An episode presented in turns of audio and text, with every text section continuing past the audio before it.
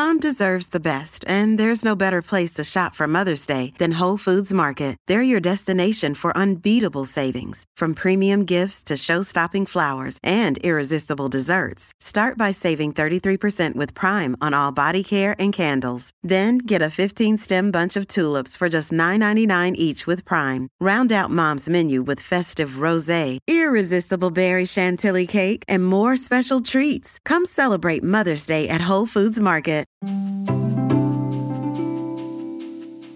This is the English Heritage Podcast. Hello, and thanks for joining us for your weekly podcast into England's past. I'm Charles Rowe. You can subscribe to get new episodes every Thursday. This week, just in time for the Christmas party season, we're taking a trip through millennia with a brief history of alcoholic drinks and their role in merrymaking. From mead to mulsum, beer to brandy, and wine to whiskey. They're all here in our figurative, festive pub.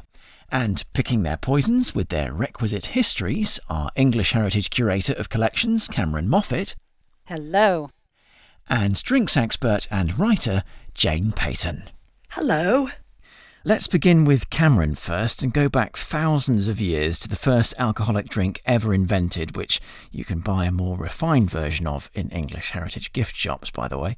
So, what is mead and how was it discovered, Cameron? A true mead is simply fermented honey water and nothing else. The acidity of undiluted honey is too high for it to ferment, and in dry conditions, honey can last pretty much forever. It is routinely found included as a grave good in Egyptian tombs where it looks almost exactly like it did when it was put there. But if you add water, you create the conditions for fermentation to occur, and this happens in nature. Wild honeybees seek out hollows high up in trees for their nests, well away from the many predator animals looking to rob their honey. But animals like bears that can climb trees and have the claws to rip open a hive, they will climb up and they'll eat what they can, leaving an open void containing honey residue. And then it rains into that, and the naturally occurring yeasts will ferment the honey water into mead. And since honeybees preceded humans on Earth by millions of years, mead could genuinely be called the drink of deep time. It was already there when human beings appeared on Earth. And so human beings would have discovered it somehow through these trees, and would it be sort of dripping off the bark or something? Um, it would be uh, contained in these voids in trees. And, Hmm. um, you know, hu- early humans, they are foragers. They are already immediately looking for honey to rob. They would have come across it immediately and been well aware of it. so it was almost invented for early humans before they invented it. They just sort of discovered it was there, I suppose. They came across it. Yep. So who drank mead in England in the past? The more recent past, I suppose. Well, you know, for millennia, there really was only mead or similar honey based drinks before the technique of malting grain had been developed about 6,000 years ago in the Neolithic. And before that, that is, if you wanted an alcoholic drink, you were drinking mead. So, malting converts the starches of cereals like barley into sugars, which are the key ingredient for fermentation. So, for a very long time before that, it was just mead. There's a lot of work involved in malting barley, but honey can be obtained by raiding a hive. And because mead is generally much stronger than ale, that probably ensured its position as top drink for millennia. But then that starts to change with the agricultural revolution in the Neolithic because it's much easier to increase production of crops to make more beer and wine than it is to increase the plants that bees feed off in order to make more mead. And if you're cutting down trees to create new fields for crops, then you are reducing the habitat for bees. Right, so everything from Stone Age man to the Vikings and later, anyone living in England could be drinking mead at any one time. Absolutely. What's the difference then between the different types of mead? I gather there are different types. It's, I suppose, because there are different honeybees and different types of honey produced. Yeah, yes, you can have variations based on the kind of honey that you're using because honey that comes from wildflowers will taste very different to honey that comes from heather up up on the moors. But there are variations on the recipes used for mead, and, and some of them have specific names like metheglin, which is mead flavored with various spices. And that name comes from the Old Welsh. Uh, because mead was a really big thing in ancient Wales because bees did well up on the uh, heather covered hills. There are other takes on mead recipes, some of which include fruit, but I think those are relatively recent developments of basic mead. If we had to think of some English heritage sites that were associated with mead making or people drinking the mead, which ones would you come up with? Given the extensive archaeological evidence for huge prehistoric feasting events at Stonehenge in Wiltshire in the southwest of England, it is entirely fair to assume that mead was being consumed there, and there is certainly evidence in the form of beeswax residues in clay pots from Neolithic sites right across Europe, showing that people were harvesting and processing honey thousands of years ago. When we get to the Roman period in Britain, we have evidence in the form of the equipment used to store mead, which does improve like wine, improves with aging. Over 100 bungs or stoppers dating to the 1st to 4th century AD, made from stone and pottery, were found at Wroxeter Roman city in Shropshire in the Midlands, and these had been used to seal ceramic vessels containing mead. And exactly the same evidence is seen at many Roman sites like those on Hadrian's Wall, such as Corbridge. Eh, this technique of using aging mead in ceramic vessels, which are sealed with a bung. This has been seen also at Tintagel Castle in Cornwall in the southwest of England, and that is a site famous for its literary association with King Arthur, and where there's also extensive evidence for large feasting events, this time in the 5th and 6th centuries AD, the date at which an Arthur type king would have lived. The far southwest carried on having trade contacts with the Mediterranean long after the rest of Britain, and we see that large numbers of wine amphorae, these large ceramic storage vessels, were coming to Tintagel. And once the wine was drunk, the amphorae were reused for storing mead that they were actually making at the site. One excavated building there has been identified as a meadery. Wow. So, really, mead was the drink of choice for all kinds of different peoples who inhabited the islands of Great Britain. Yeah, I mean, for a long time it was the only choice, um, Yeah. but it, but it it carried on being popular because you could get the ingredients for free, and because it made a very strong drink. Okay, well, speaking of other strong drinks, perhaps not as strong as mead, because there are some weaker versions of the ones we're about to talk about ale and beer. What's the difference, Jane, between the two, ale and beer? There's no difference now, but until the 18th century, ale was a different drink to beer. So beer contains hops, ale didn't. Ale was just fermented malted cereal and water, that was it. And it would have been flavoured with spices, herbs, anything you could throw in there to give it some flavour. It had no shelf life. Hops are preservative, by the way, so they give beer a shelf life. So ale had no shelf life. But when hops were introduced into it, suddenly you had a drink that you didn't have to brew every day. And so ale without hops stopped being the thing. It stopped being the, the primary drink of uh, of many people in, in England. And um, beer took over. It became ascendant. But also, ale and beer then became the same thing. Right, okay. And am I right in saying then that ale was invented before beer was?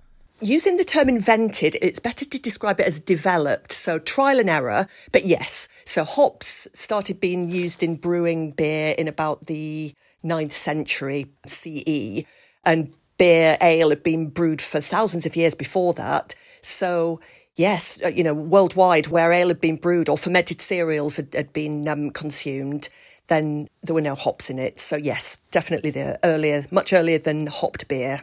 I see. And as you say, it's been popular for millennia. Is there any archaeological evidence for early consumption of either of them? Um, well, let's start with ale.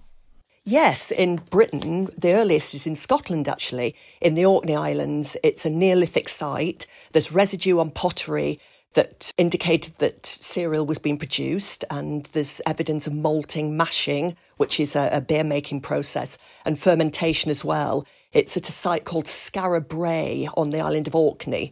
In England, there's brewing residue from the Iron Age, so evidence of cereal and fermentation, dating to around 2,000 years ago. And that was discovered when a road was being made or, or, or, widened between Cambridge and Huntingdon. So it's the A14. Now that's interesting because that area, even now, is a big area for growing barley. And there's lots of maltings there and the soils are perfect for it. And the, the sea air coming off the North Sea is perfect for gr- growing barley in that area. Wow, okay. It's amazing as well that these residues have survived underground until they're dug up by archaeologists and, and tested in labs. And there's the this whole discipline of archaeobotanical, um, you know, botanists who specialise in archaeology as well. That's the archaeological evidence covered for the existence of ale and the consumption of ale in England. Is there a sort of beer record somewhere? There are written records of, of beer because beer contained hops. So the first hopped beer into England came into, I think it was Norwich. It was sometime in the early 14th century. And then later on, there were hop gardens and hop yards in Kent, 14th, 15th century as well. So there's written evidence for sure. Archaeological evidence, probably not, but written evidence is good to say that we were consuming beer in this country and making it as well from about the 15th century. To what extent was ale a drink where one would celebrate with? Ale was an everyday drink, so it certainly included celebrations as well. Affluent people, they'd brew special beers to celebrate a birth or a, a, a marriage. And brewers still brew celebratory, celebratory beers. So they were brewed for the coronation of the of King Charles, royal weddings, sporting events as well talking about the medieval period, the church, the Catholic Church was very powerful, and they would have celebratory, what were known as church ales. So, ale meant what you were drinking, but it was also the name of a party or a celebration. So, they'd have church ales to celebrate feast days, religious feast days, and saints' days. And in that case, the parishes would brew beers to be purchased by the parishioners, and it would raise funds for the church. Now, there were no strict calendars of these events, so each parish would have their own celebration or they'd choose their own saint or, or a reason to, to have a celebration and a festival. And you'd also have special beer made at weddings. They were known as bride ales. So you can see where the word bridal comes from. They were the ale beer made for the ale, the party of the wedding, the bride ale. Right. I'd never associated brides with drinking ale so much, but um, there you go. It's normally cham- champagne, isn't it, that one toasts with uh, at uh, weddings. So um, yes, I mean we're, t- we're talking historically now, so of course, you know, up until probably the 18th century. And it's interesting as well that um, you know this ale is being produced, I presume, for that event on that particular day. As you mentioned, it has a short shelf life, so it, I suppose, brewed and consumed probably on that day, and or at least within about 24, 48 hours? Yes, and um, being a little intoxicated wasn't a bad thing. You were expected to be, in fact, because you needed to drink all the ale. But it was also a, a, party, so the church authorities would turn a blind eye, and they were probably a little intoxicated themselves. But yes, it was all about having a party and celebrating. So drinking alcohol, it wasn't a sin. Being really intoxicated, that's where the sin comes in. So when can we trace legal measures of ale and other alcoholic drinks, as in how much you can pour into a particular vessel, Jane? The earliest written evidence of a legal measure is actually in Magna Carta. So, in Clause 35 of Magna Carta, it talks about legal measures for ale, wine, and corn. And the line goes along something like there shall be a standard measure for wine, ale, and corn, in brackets, the London quarter, close brackets, throughout the kingdom. So lots of people think that it must relate to a quart. The London quarter must be a quart, which is about two pints. But historians don't know what the legal measure for the ale and the wine was because the quarter referred to a measure of weight rather than volume of liquid. So it was relating to the corn. The London quarter was a measure relating to corn, not to the ale and the, the wine. And the most recent uh, legal measure for beer and cider and anything um, mead as well, if you if you're pouring it draft, is a pint.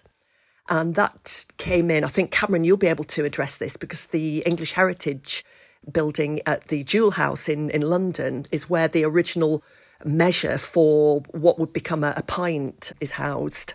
Yes, uh, and Cameron, this is just over the road from the Houses of Parliament, isn't it? It is. It's an absolutely lovely site. This little sort of intimate courtyard complex tucked in amongst the enormous buildings of, of the rest of the complex there in Westminster.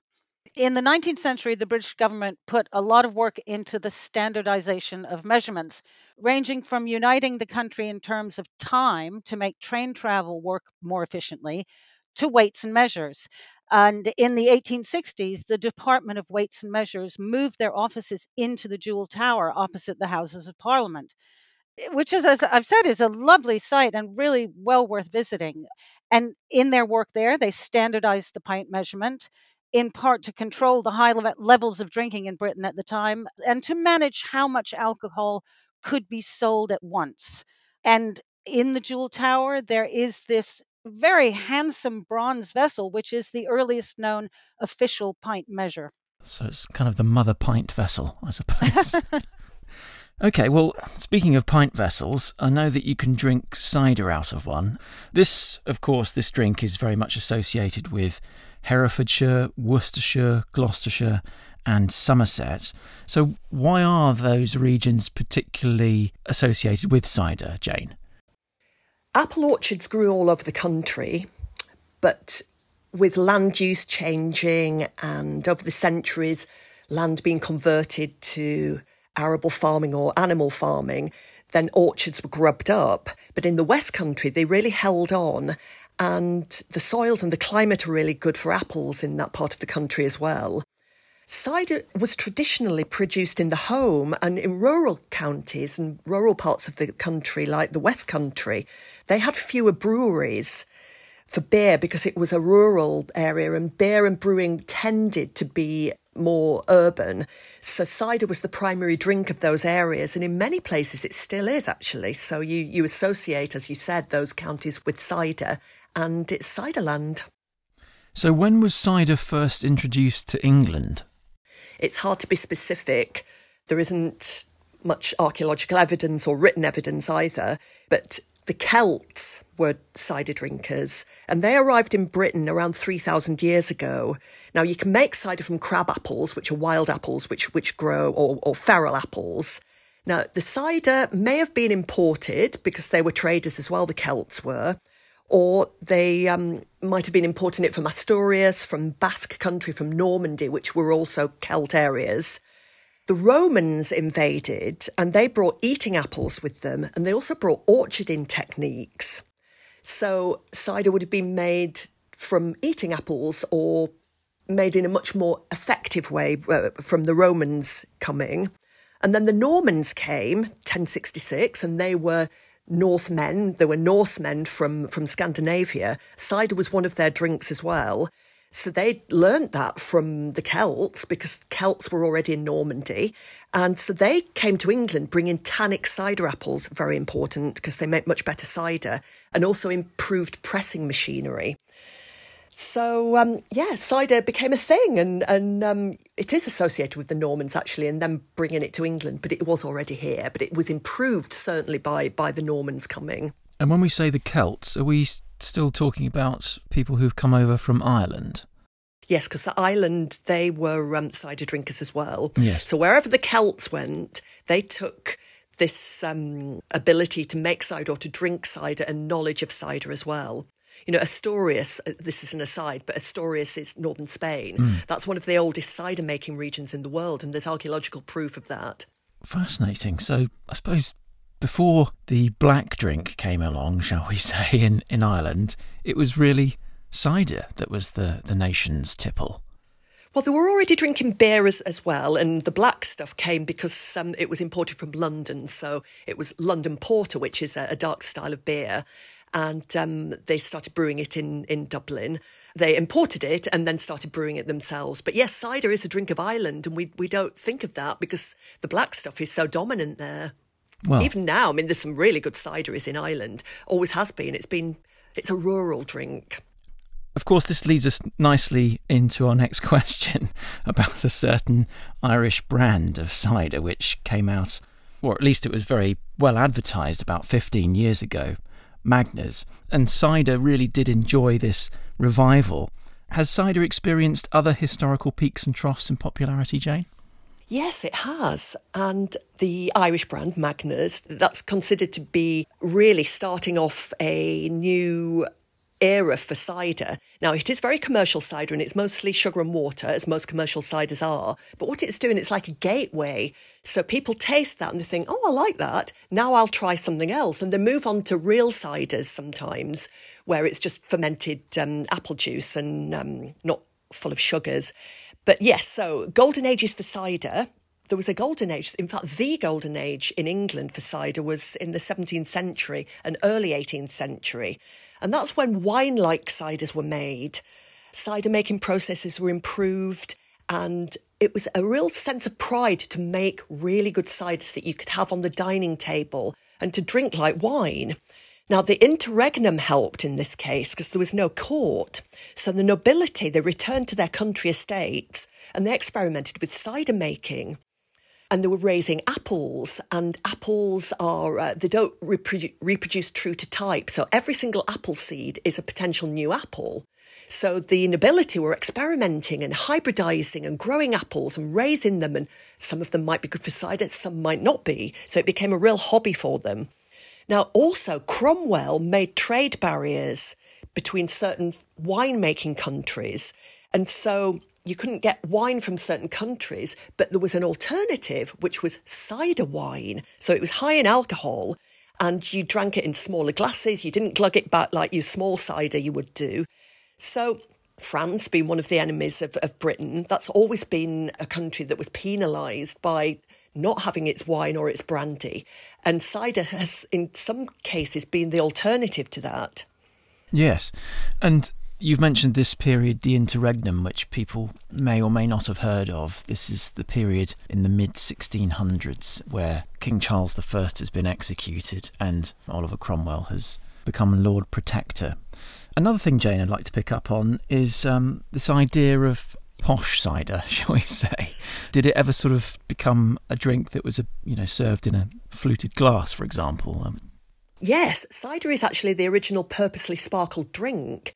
And in the 17th century, in this period which we were just talking about, the interregnum, and afterwards as well, into the um, when King Charles II came back, the Restoration, there were cider makers and gentlemen cider makers and nobility. They were experimenting with the secondary fermentation in the bottle.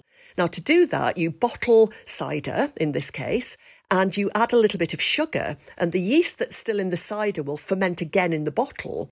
This makes a fermentation and bubbles. And if you have a good stopper for your bottle, i.e., cork, which the English used for their bottles, then you can keep that carbonation in the bottle. So this was the original sparkling drink.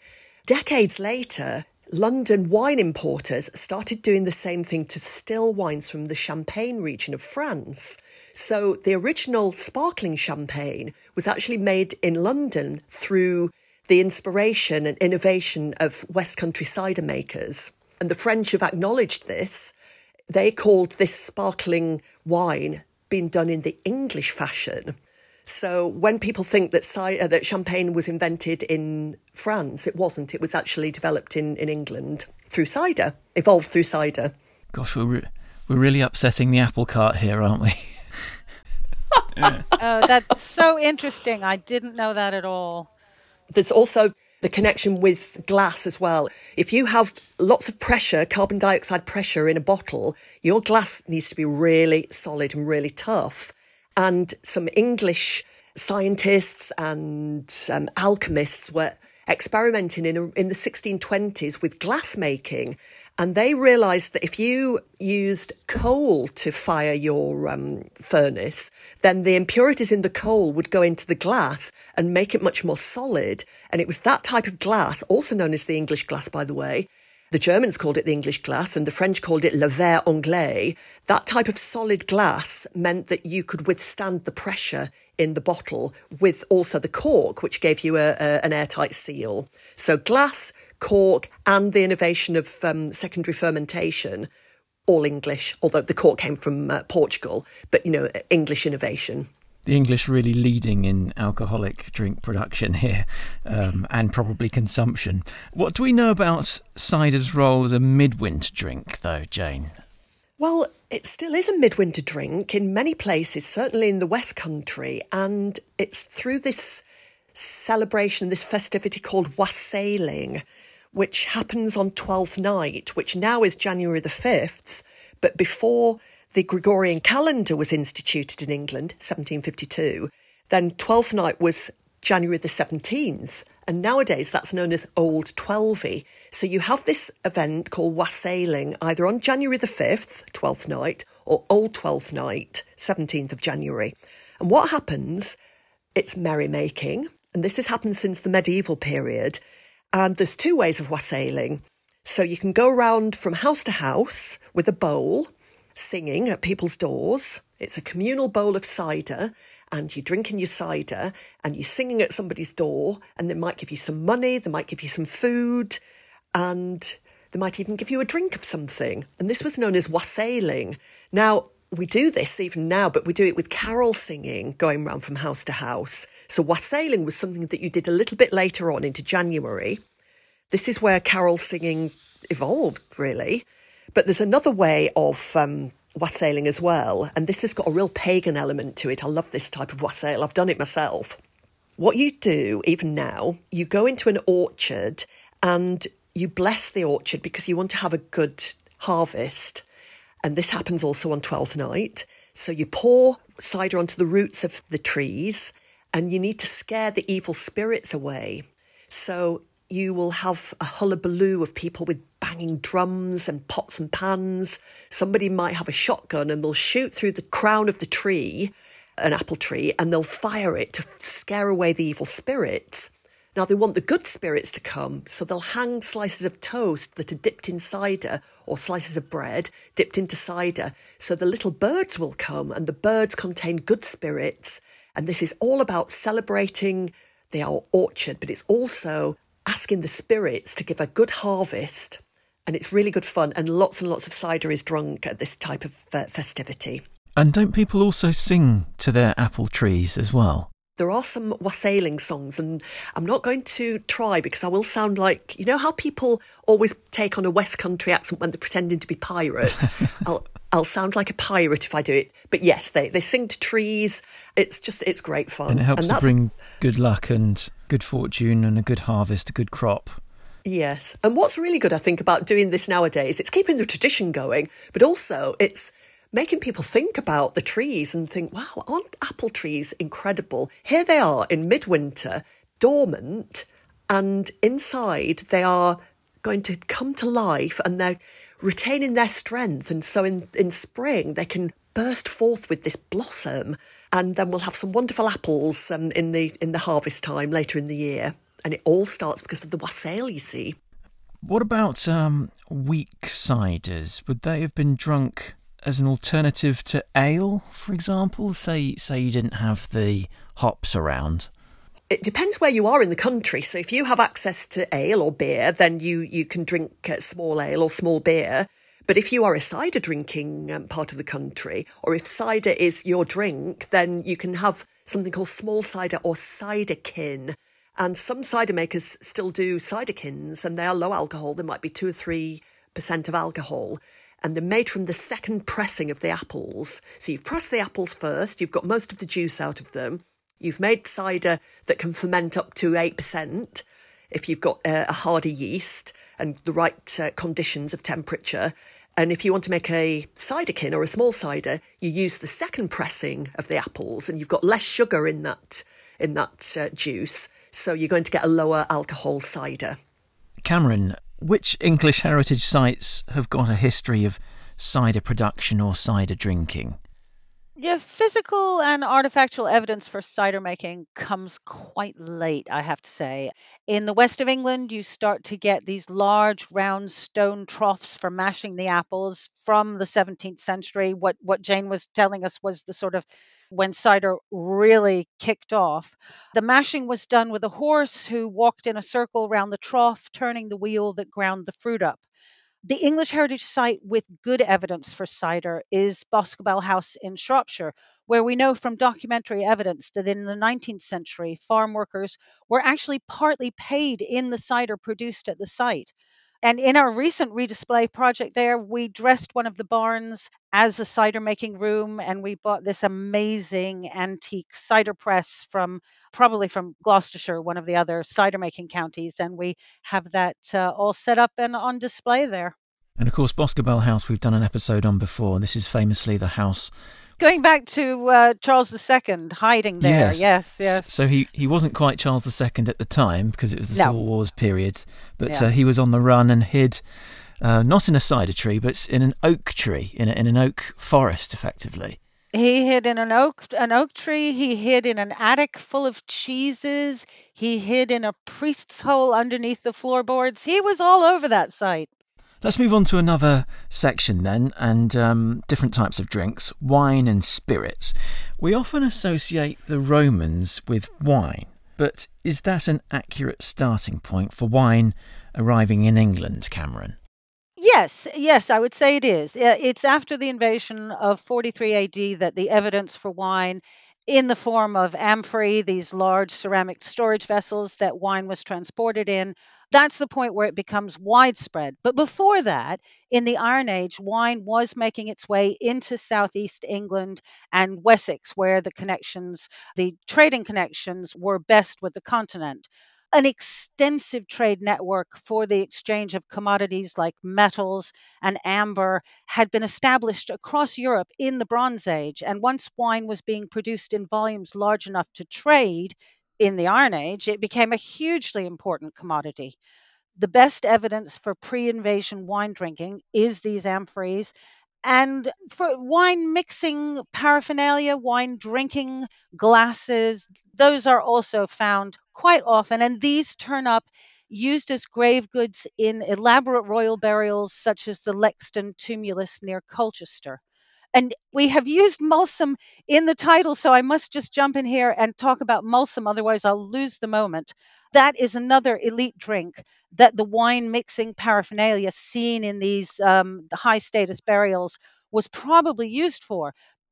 Honey and wine were frequently used together. One of honey's special uses was in Mulsum, which is a Roman aperitif made of watered wine sweetened with honey. The Romans drank their wine watered down either with cold or hot water. Only barbarians drank their wine undiluted, and the Romans were very snobbish about this. Drinking to get hammered was not the Roman way. Ah, very interesting. So um, it, it's a bit like how the later Britons would have had their ale. They were watering down their sort of primary drink in order to sort of get on with life, I suppose, and not be drunk all day. Well, you make it in varying strengths. Yes, and and the low alcohol by volume beer and all these alcoholic drinks, that is very much what you would be drinking through the day and more than the alcohol you are getting sustenance, you're getting nutrition, you're getting the calories and you are being hydrated by the water that you're drinking as you drink this ale, this not very strong at all ale, small beer, small mead, that kind of thing. Speaking of being hydrated, the economy has certainly been hydrated by alcoholic production and consumption, and English wine sales have boomed in recent years. Were there English wine producers in the past before the talk of, you know, bumper crops due to warmer weather? Jane? It's really hard to say because of the archaeological evidence of winemaking not being there. So the Romans wouldn't have been, there were vines here, by the way, but there would have been a memory from home rather than to make wine out of if you had an option of importing it, which they did. The Domesday Book mentions vineyards, and um, in the centuries, there were several more vineyards as well. So wine would have been made then. And that was a warming period, so the grapes would have ripened enough to make wine and, and fairly decent wine. But then in the 14th century, the mini ice age came about and it became too cold for grapes to ripen. So no wine being made here, but what cool weather is really good for is apples. So we're having cider again in this case. So the cider, the apples, stayed throughout this cold period, whereas the grapes didn't. Fortified wines, that's another type of wine. When did these reach English palates? And if people don't know what a fortified wine is, um, can you explain that, Jane? Yes. Fortified wine is regular wine that's with added distilled grape spirit. What that does, it slightly um, increases the alcohol level or it arrests the fermentation. It stops the yeast from fermenting. And so that retains some sweetness. Or it's used as a preservative. So there's three reasons preservative, arrest fermentation because you want a sweeter drink, or you want to increase your alcohol level. And fortified wine in England, there's written evidence of it in the 12th century. Sherry, which uh, is also known as sack, by the way, or sherish, S H E R I S H. Also Madeira, which is also known as Canary or Malmsey, that started to come in around the 15th century. Port was a little later on, that was late 17th century. And then there's a, a fortified wine from Sicily called Marsala, which came in around the 18th century. Affluent people tended to drink fortified wines, and fortified wines were there's a real association with British traders. They were actually involved in the development, certainly of port and Marsala. If you think about port, some of the names of the big port houses are mostly Scottish actually, but they're British names Cockburn's, Graham's, Taylor's. So, what was happening? The Portuguese wine needed to be preserved on its long journey to England, its long sea journey. So, that's why those traders, those English wine traders in Portugal, added a little bit of grape spirit to it. Same with Marsala as well. 1770s, there was a British merchant in Sicily. He added grape spirit to the local wines. And that's the story of fortified wine. Right. And are they all imports from the Mediterranean, effectively? Yes. So they are. ports, even today, can't really be made in the UK or in England, or, or can it? You could do, but you couldn't call it port. So that's a protected name. Same with sherry. That's a protected name, and Madeira as well, Marsala. So they are protected names, but you could make a version of, of those um, fortified wines by using English wine or Welsh wine and adding some spirit to it, ah. some grape spirit. But you'd, you'd, have to call it something else. You'd probably think up a name or. I've just, or just... thought of one actually. Um, I think English Heritage could sell one in the gift shop, and they could just call it instead of port, they could call it fort. Ooh. so it'd be a fortified wine. It does what it says on the bottle. And I guess that translates into uh, the French for strong as well. So if you drink that, you will feel strong, I suppose. I think you need to trademark that toot sweet. We'll have a conversation later on with English Heritage. And, yeah. Another type of wine is, of course, mulled wine, which is a, a warmed wine. It's a popular festive drink. Do we know the origin of, of this one, Jane? Mulled wine it was a Roman thing, but heating wines and adding spices or fruits into it, the Romans certainly did that. Greeks might have done it as well, ancient Greeks. And so when countries get invaded, the invaders bring their traditions with them, and that would have been one of them. So mulled wine, mulled cider as well mulled beer. You can actually mull ale. That was a tradition to get a hot poker, stick it in the fire, and then dump it into your mug of ale and, and warm it up. Is it still quite a popular drink these days? Because yes. I, I know mulled cider is also quite popular, isn't it? Yeah, so you go into pubs quite often and you'll you can smell the mulled wine on the mulled cider and it's very um, attractive smell and you think, ooh, I, I, want to drink that. People don't tend to do it with beer anymore or ale because it's a little more um, cumbersome. You'd need a metal tankard really to stick your poker in the fire and then dump it into the metal tankard. So no, it's not not a real thing. Not in, in pubs anyway. Mm. Going back to wine specifically though, do English heritage sites have a specific wine connection? Are there any places where they would have had vines and, and winemaking, Cameron? You could say that wine is virtually everywhere. and any Roman period site will turn up sherds of amphorae, some more, some less, according to the type of site and how close it is to the continent. In the later Roman period, wine is coming to Britain in wooden barrels, so there isn't the evidence. They, those don't survive well in the ground. And the evidence for its consumption then is really wine glasses. And I think it's very interesting that the British, from the word go, were crazy about wine glasses. they loved the wine and they always wanted a lovely glass to drink it out of. So, wine glasses were a huge thing in Roman Britain. Then, with the end of, of Roman rule in Britain, wine stops making it over here for a few centuries, with the exception of these sites in the far southwest, like Tintagel. And when it starts to come back again, it is transported again in barrels. Uh, So the evidence for it is usually in the form of documentary references to it being purchased. And we did a podcast last year about a feast at Stokesay Castle. Do you remember, Mm, Charles, where this came up?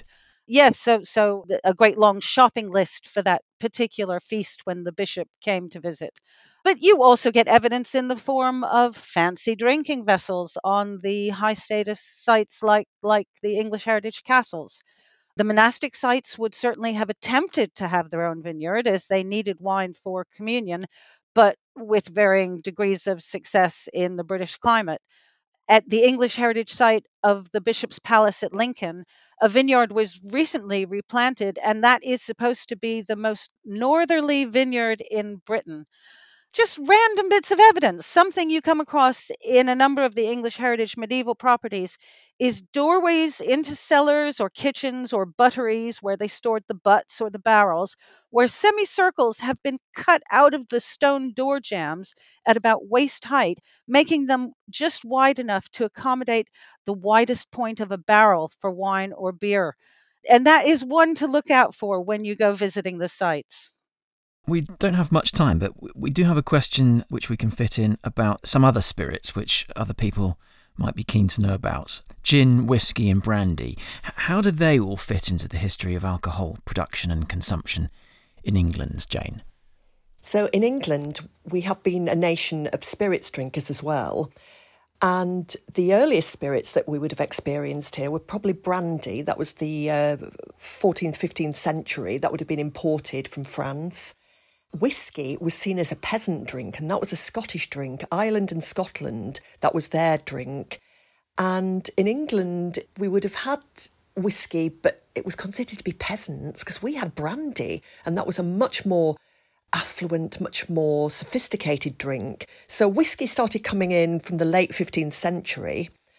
It really made its mark when in the 19th century there was a terrible blight that happened in the in European winemaking. It was a little aphid that destroyed all the vines. It was called phylloxera, the aphid was, and it decimated the European wine industry, including uh, in France, where cognac and Armagnac was produced. So whiskey became an alternative. So that was the 19th century.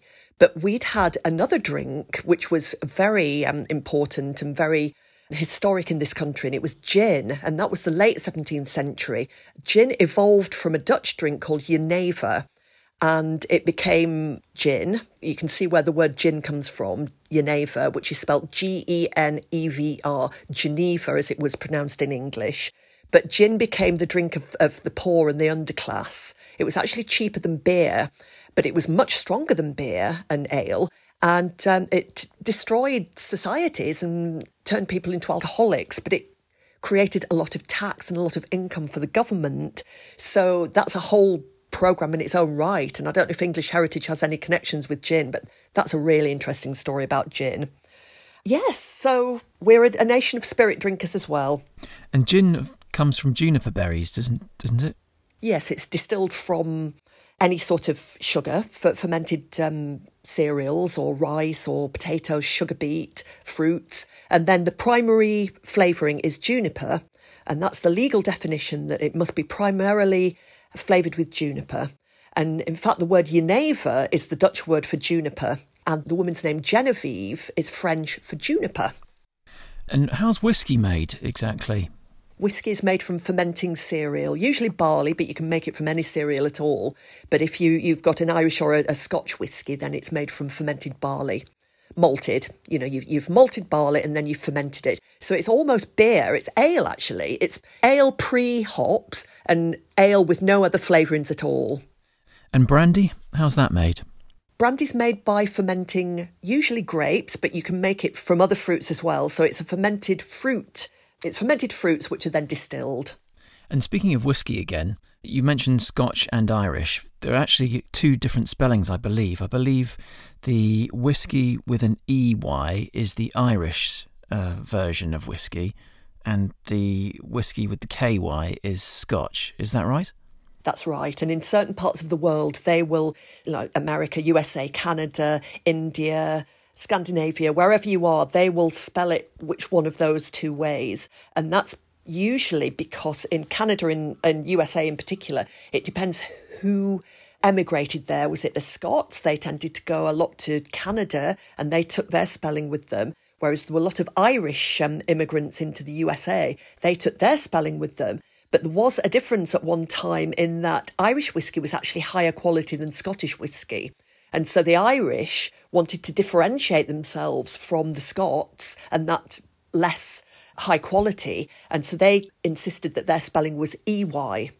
Nowadays, Scotch whisky has lots of laws associated with it. Um, and the spelling is one, it's legally ordained that you must spell it KY rather than KEY mm. for Scotch. As we sort of begin to close out our conversation, we've been told on bottles of alcoholic beverages certainly in recent years, to enjoy them responsibly in England. Have there been any times in history where alcohol was banned for social reasons, Jane? In England, there has never been a prohibition, not a legal prohibition anyway, but various governments have tried to manage consumption.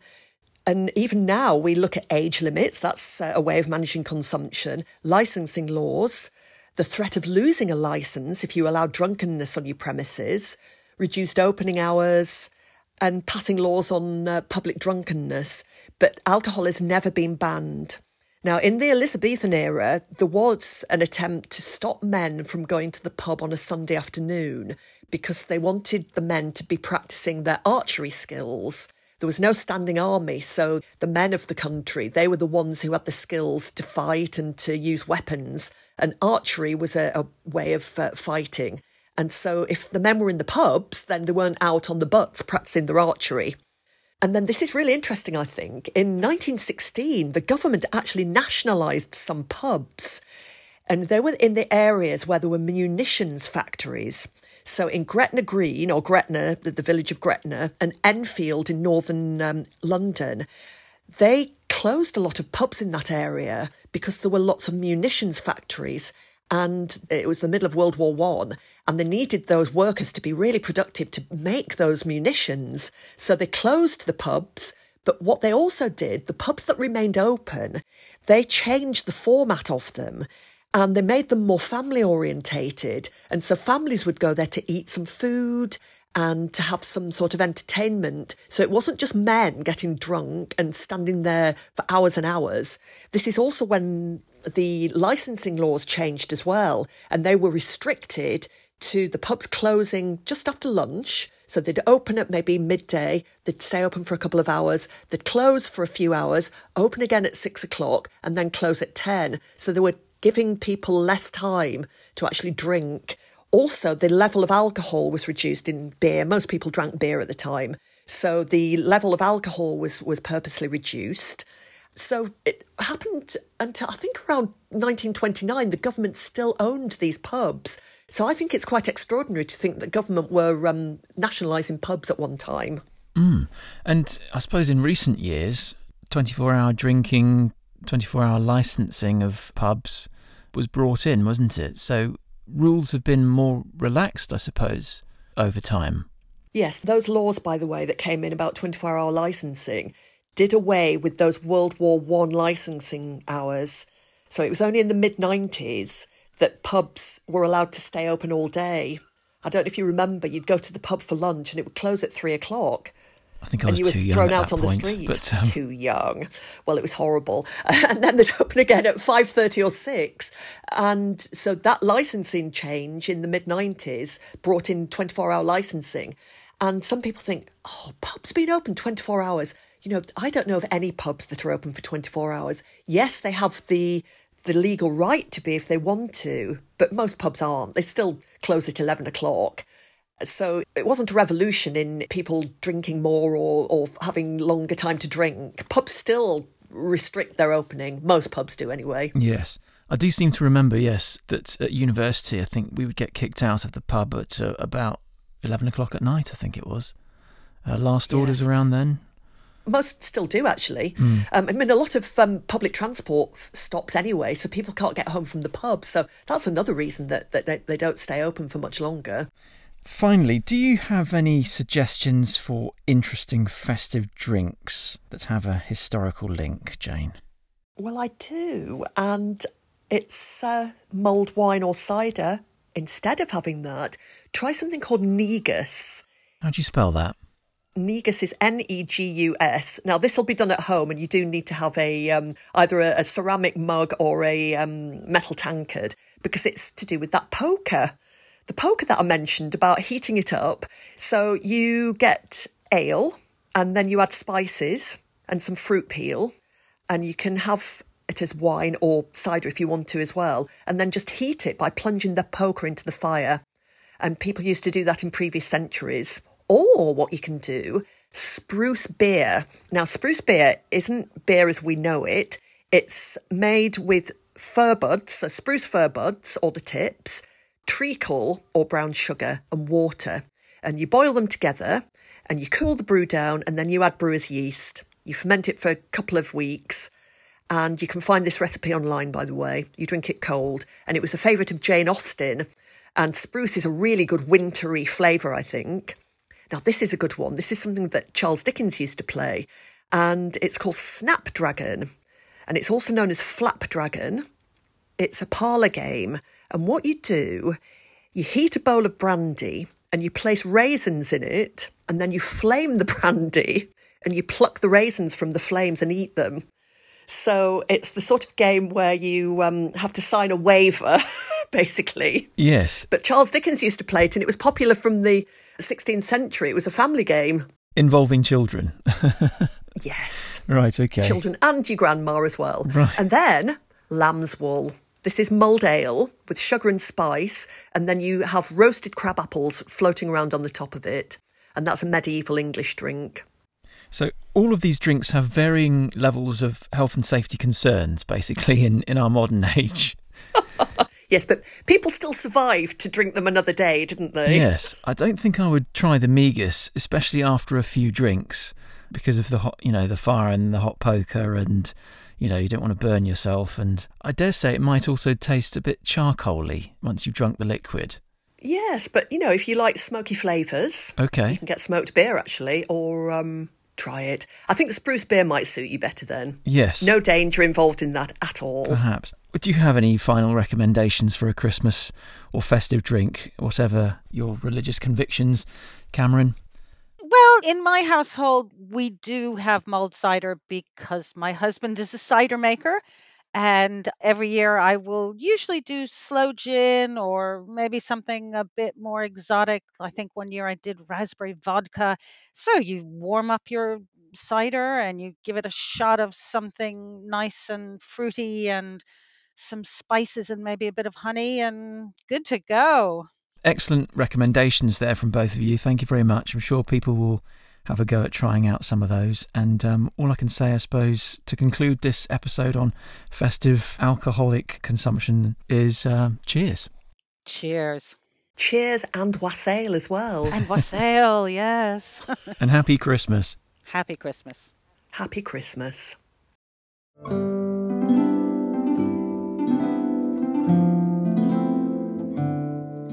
You've been listening to the English Heritage Podcast. Next week, we'll be talking about another kind of festive merrymaker, the Lords of Misrule. don't take yourself too seriously. I mean, that's a great Christmas tradition, isn't it? Christmas is very much a, a festival for children. To some extent, we revert to childhood as well. And gosh, isn't it all the better for that? Thanks for listening. See you next time.